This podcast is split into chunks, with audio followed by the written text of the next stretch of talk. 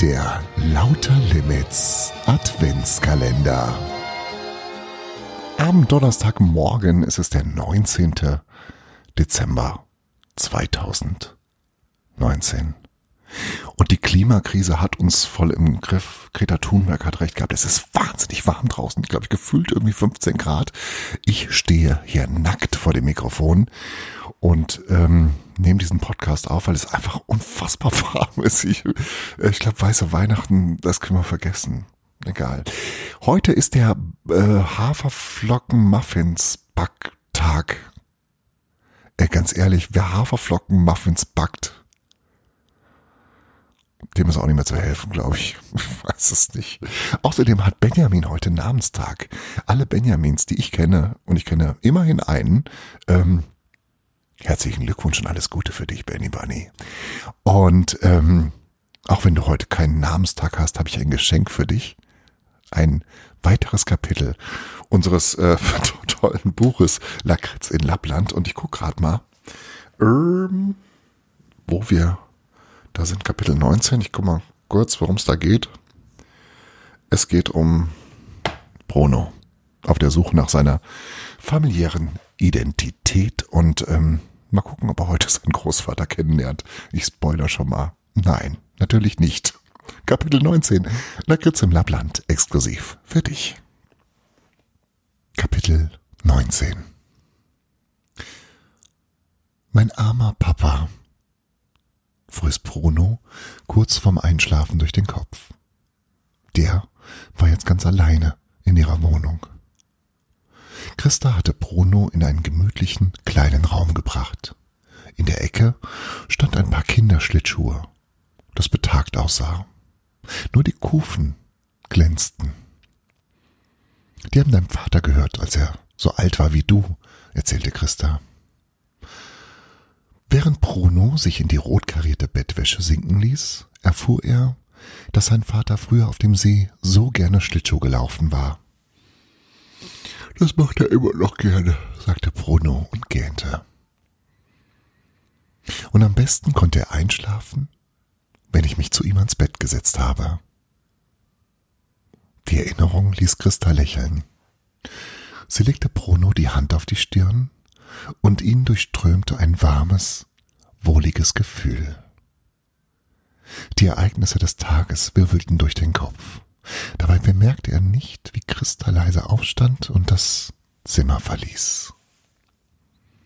Die leere Küche, der Panis Augen hinter der Windschutzscheibe, der Eisbär, die Scherben in der Versandteile, sein Vater, der auf dem See hinter dem Haus seine Runden drehte. Er träumte wohl schon. Seine Oma war gar nicht überrascht gewesen, als er vor ihrer Türe stand. Kein Stück. Sie wusste seinen Namen. Sie hatte sich bei Belana bedankt. Sie hatte ihn erwartet. Mit einem Ruck setzte sich Bruno auf. Sie hatte Belana zu ihm geschickt. Das hieß, die war nicht zufällig in sein Leben aufgetaucht, sondern geplant. Das hieß auch, Belana ging es gar nicht um ihn. Sie hatte auf Anweisung gehandelt.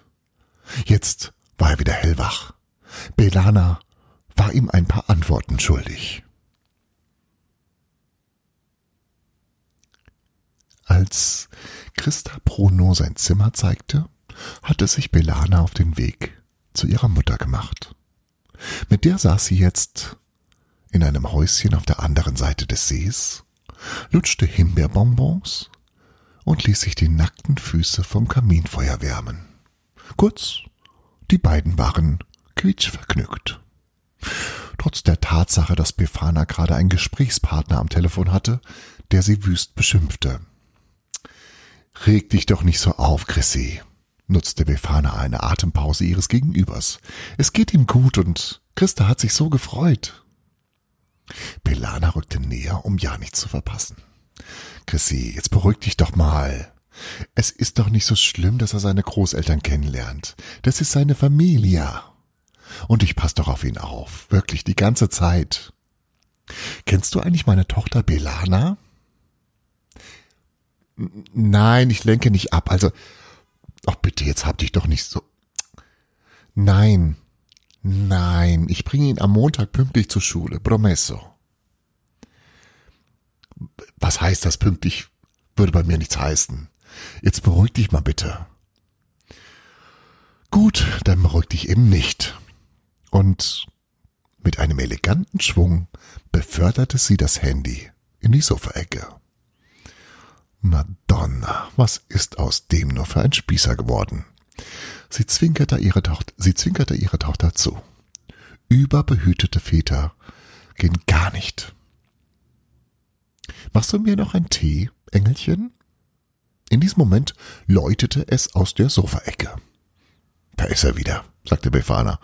Ich gehe einfach nicht mehr ran. Genau, stimmte Belana ihr zu. Er soll nicht telefonieren, er soll sich auf den Weg machen, und zwar subito. Mutter und Tochter brachen in einvernehmliches Gelächter aus, das schon sehr nach Hexen klang. Wie wunderbar sie alles eingefädelt und ausgeführt hatten. Ein Zwischendurch dachte ich wirklich, du hättest unseren Plan vergessen, konnte sich Belane allerdings nicht verkneifen worauf ihre Mutter unbändig zu kichern begann. Pelana carissima, ich verrate dir mal was. Das ist mein Erfolgsgeheimnis. Alle denken immer, Befana ist verwirrt, Befana kommt ständig zu spät. Und dann unterschätzten sie mich. Sie drückte ihrer Tochter einen dicken Schmatzer auf die Wange. Meinst du, ich sollte mich noch ein bisschen frisch machen, ehe er auftaucht? Und wenn er doch nicht kommt? fragte Belana. Befana zog die Brauen hoch. Und ob der kommt. Wir werden wieder Partys feiern, vertrau mir. Bruno ist der perfekte Köder. Köder für was? fragte da jemand in ihrem Rücken. Bruno, rief Belana, sichtlich verlegen. Ich dachte, du schläfst schon. Köder für was? wiederholte er. Belana sah zu ihrer Mutter. Die zuckte mit den Achseln. Bruno Piccolino, begann sie. Wir wollten, dass dein Vater endlich mal seine Eltern besucht. Und weil er stur ist, mussten wir ein bisschen tricksen, ja. Und ich gehe jetzt mal ins Bagno, damit ich mich bellissima machen kann, wenn er auftaucht. Mit einem freundlichen Winken verschwand sie im Bad. Belana sah ihr unglücklich hinterher. Jetzt musste sie schon wieder die Suppe alleine auslöffeln. Und richtig, natürlich ließ Bruno nicht locker. Was soll das heißen? Ein bisschen tricksen. Ihr bringt mich doch morgen zurück, das hast du versprochen, oder? Warum sollte er also herkommen? Bilana starrte in höchster Not auf ihre Zehen. Ähm, es wäre doch aber schön, wenn er hierher kommt, oder nicht? Ihr habt ihm doch gestern Bescheid gesagt und er war einverstanden. Naja, Belana sah Bruno nicht an, während sie weitersprach. Wir brauchten einen Vorsprung und er rast doch immer so, sagt meine Mama. Wie Vorsprung? Naja, er sollte uns unterwegs nicht einholen, sagte Belana mit wackeliger Stimme. Er sollte herkommen, fanden wir. Bruno war verwirrt. Wenn wir dich herbringen, dann kommt er auch, dachten wir. Und weil Bruno immer noch begriffsstutzig war, musste sie jetzt mit der ganzen Wahrheit herausrücken. Meine Mama hat ihn angerufen. Natürlich, aber erst jetzt. Also gerade. Das allerdings schlug dem Fass den Boden aus. Sein Vater hatte vorher von nichts gewusst er hatte bestimmt tausend Ängste ausgestanden, weil Bruno weg war. Und Belana saß hier mit ihrer Mutter und trank Tee. Wie gemein waren die denn? Und das alles nur wegen irgendwelcher Partys? Außerdem, wie sollte denn dann sein Vater überhaupt hierher kommen, ans andere Ende, ans Ende der Welt? Er war so wütend, dass er nicht wusste, was er sagen sollte. Also stürmte er einfach nach draußen.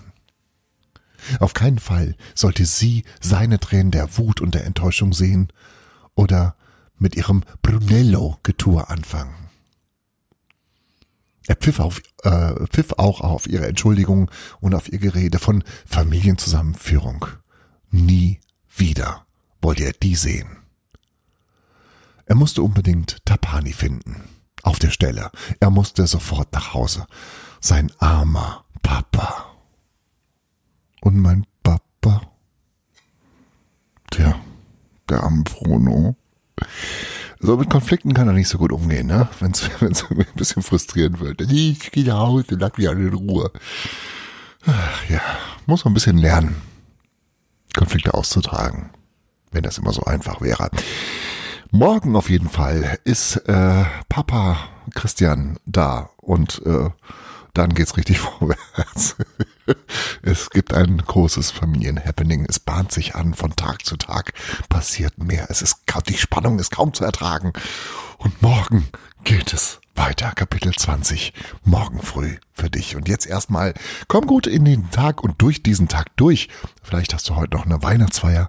Ähm, und dann denke daran, auch die Weihnachtsfeier ähm, ist dazu da, dass man sich nicht zu sehr betrinkt, weil was rede ich hier? Schönen Tag. Ich kann auch bald nicht mehr.